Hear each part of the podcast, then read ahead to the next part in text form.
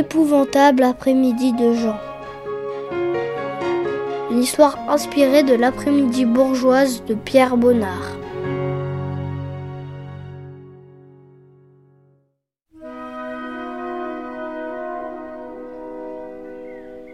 Je m'appelle Jean. Je suis assis là, sur une banquette, dans le jardin, et je m'ennuie à mourir. Oh, que je m'ennuie.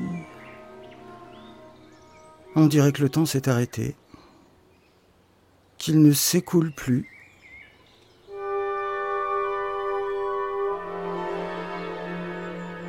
Nous allons rester là pour l'éternité, comme figés dans une terrine engelée, tous bloqués au cœur d'un dimanche après-midi après un déjeuner trop copieux.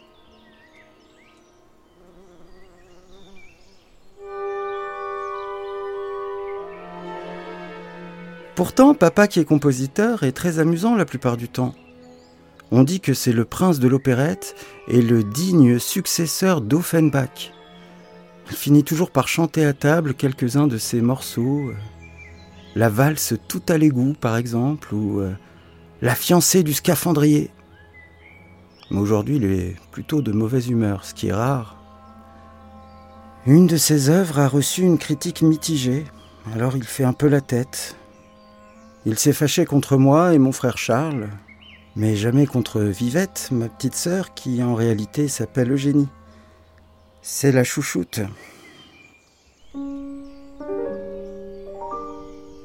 Elle a 1 an, elle commence à marcher et faire toutes sortes de bêtises, mais on lui pardonne tout. Elle est là, avec son nœud rouge sur la tête et sa nourrice qui n'arrête pas de lui donner des gros baisers sonores qui la font rire. Papa est aussi d'humeur bougonne parce que nous n'avons pas assez travaillé notre solfège, Charles et moi. Il faut dire qu'il est très exigeant et les partitions que nous devons déchiffrer sont de plus en plus difficiles. Il est loin le temps où nous découvrions la musique dans le petit solfège illustré écrit par papa, avec les illustrations si drôles de notre oncle Pierre Bonnard qui est peintre. Il avait même représenté de minuscules visages à l'intérieur des notes. Charles, au lieu de lire sa leçon, ne faisait que regarder ces images si divertissantes. Et après, c'est moi qui me faisais gronder. Tout ça parce que je suis l'aîné.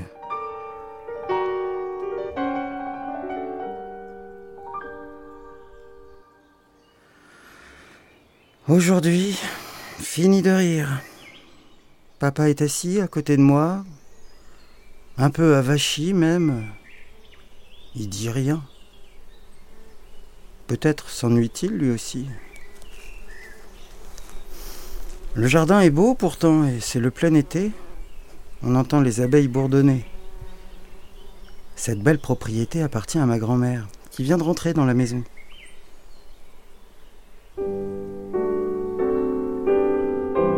Au pied de papa se tient sagement la chienne Mouche, que mon oncle Pierre avait apportée toute petite, un soir, de retour d'une course en montagne, après l'avoir achetée à un paysan.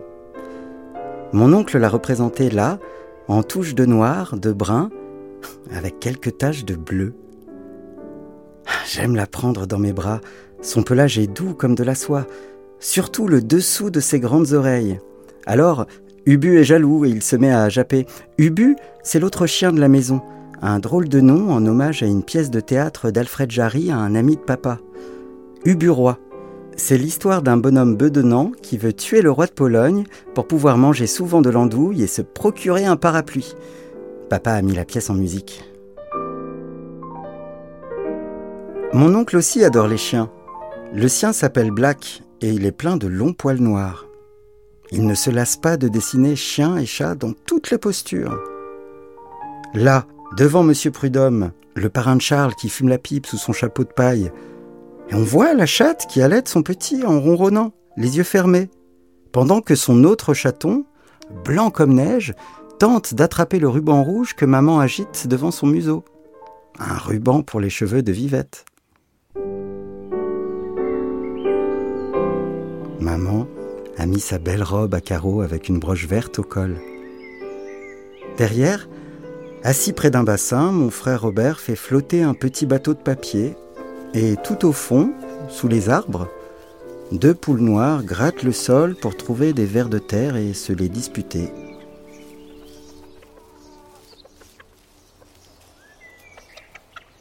Et en attendant, moi, je continue toujours de m'en... Mais comment c'est possible de s'embêter autant ? Je suis assis à côté de Madame Prudhomme, trônant comme une reine douairière au milieu de l'assemblée, dans sa robe bleue. Elle est très affectueuse et nous embrasse dès qu'on passe à sa portée. J'ai trouvé la parade, je m'enfuis discrètement dès qu'elle approche. Elle a une drôle de tête, elle ressemble presque à une caricature. Moi, je me sens comme un triste pantin dont on pourrait tirer les ficelles pour lui redonner vie. Mon oncle a-t-il remarqué mon air lugubre ? Sûrement.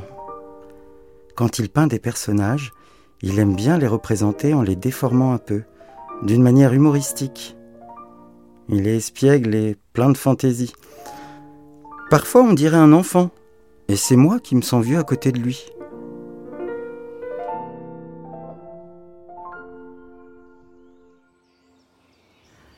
Ma sœur Renée en avait assez de la compagnie, et elle est montée pour jouer tranquillement dans sa chambre. La voilà qui apparaît à la fenêtre. Elle adore mon oncle Pierre. Lorsqu'elle était petite, il lui faisait des chatouilles qui la faisaient rire aux éclats. Lui n'a pas d'enfant. Aussi, il nous aime beaucoup et il nous croque ou nous peint sous toutes les coutures depuis que nous sommes nés. Il faut voir son regard bleu cristal derrière ses lorgnons. On dirait celui d'un fou de bassin. Il est si gentil avec un air rêveur et, malgré tout, à l'affût de 1000 sensations de petites scénettes fugaces prises sur le vif qu'il note et croque dans ses carnets et qui lui servent lorsqu'il se lance dans un nouveau projet de toile. Il nous prend en photo aussi, parfois si souvent que Charles lui tire la langue. Les photos lui sont utiles autant que le reste pour composer ses tableaux dans son atelier où nous aimons bien aller. Il ne travaille pas toujours sur un chevalet. Il achète de la toile au mètre, en découpe un morceau plus grand que nécessaire et le punaise au mur, sans châssis, le cadre de bois qui soutient la toile. Ainsi, il peut modifier le format de sa peinture à sa convenance. Quand je lui ai demandé pourquoi il avait voulu devenir artiste, il m'a répondu que ce n'était pas tellement l'art qui l'attirait, mais surtout la vie d'artiste, avec tout ce qu'elle comportait de fantaisie et de liberté. Il voulait à tout prix échapper à une vie monotone. Comme un dimanche après-midi en famille, j'ai failli lui dire. Mais je me suis tue parce que ça n'aurait pas été très poli. Lui aime les petits moments qui font les plaisirs de la vie. C'est un insatiable curieux qui s'intéresse à tout. Une partie de croquet au crépuscule, un petit accroupi qui fait un pâté de sable, des fiacres la nuit, sous la pluie à Paris. Des gens à table, d'autres qui font la sieste. Un chat qui s'étire. Une assiette de pêche. Une fenêtre ouverte sur la mer.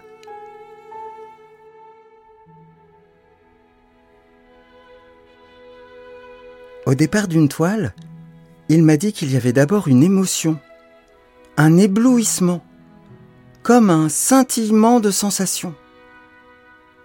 Mais ensuite, l'exécution pouvait s'avérer très longue, car il devait retravailler sans cesse les détails, avec l'impression que les choses qu'il voulait représenter lui échappaient toujours.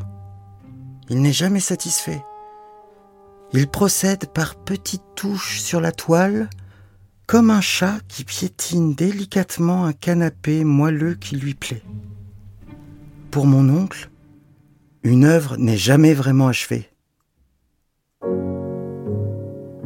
De là, cette habitude très bizarre de se promener avec une petite boîte de couleurs au fond de sa poche, et lorsqu'il se rend à l'une de ses expositions, dans une galerie, ou même dans un musée, il attend le départ du gardien pour reprendre furtivement un détail de l'une de ses toiles avant de quitter la salle comme s'il avait fait une bonne farce. Une fois, il m'a même demandé de faire le guet pour lui dire si le gardien revenait. J'avais le cœur qui battait et lui riait. En attendant, il fait une chaleur terrible. Heureusement, la maison est entourée d'un grand parc ombragé, agrémenté de 9 bassins.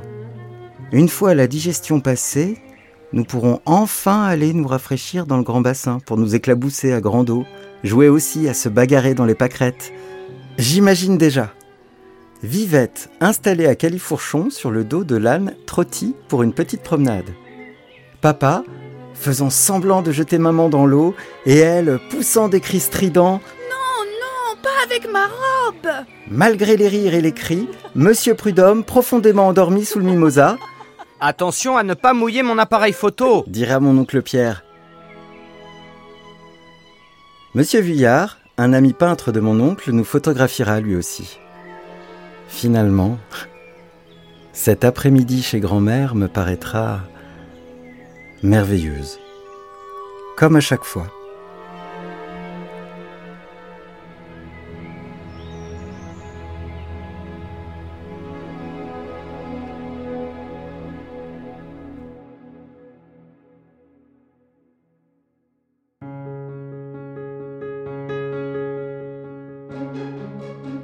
L'épouvantable après-midi de Jean. Texte de Béatrice Fontanel, interprété par Paul Bouffartigue, Véronique Lechat et Guillaume Riant. Une coproduction Musée d'Orsay, Création Collective et Cultura.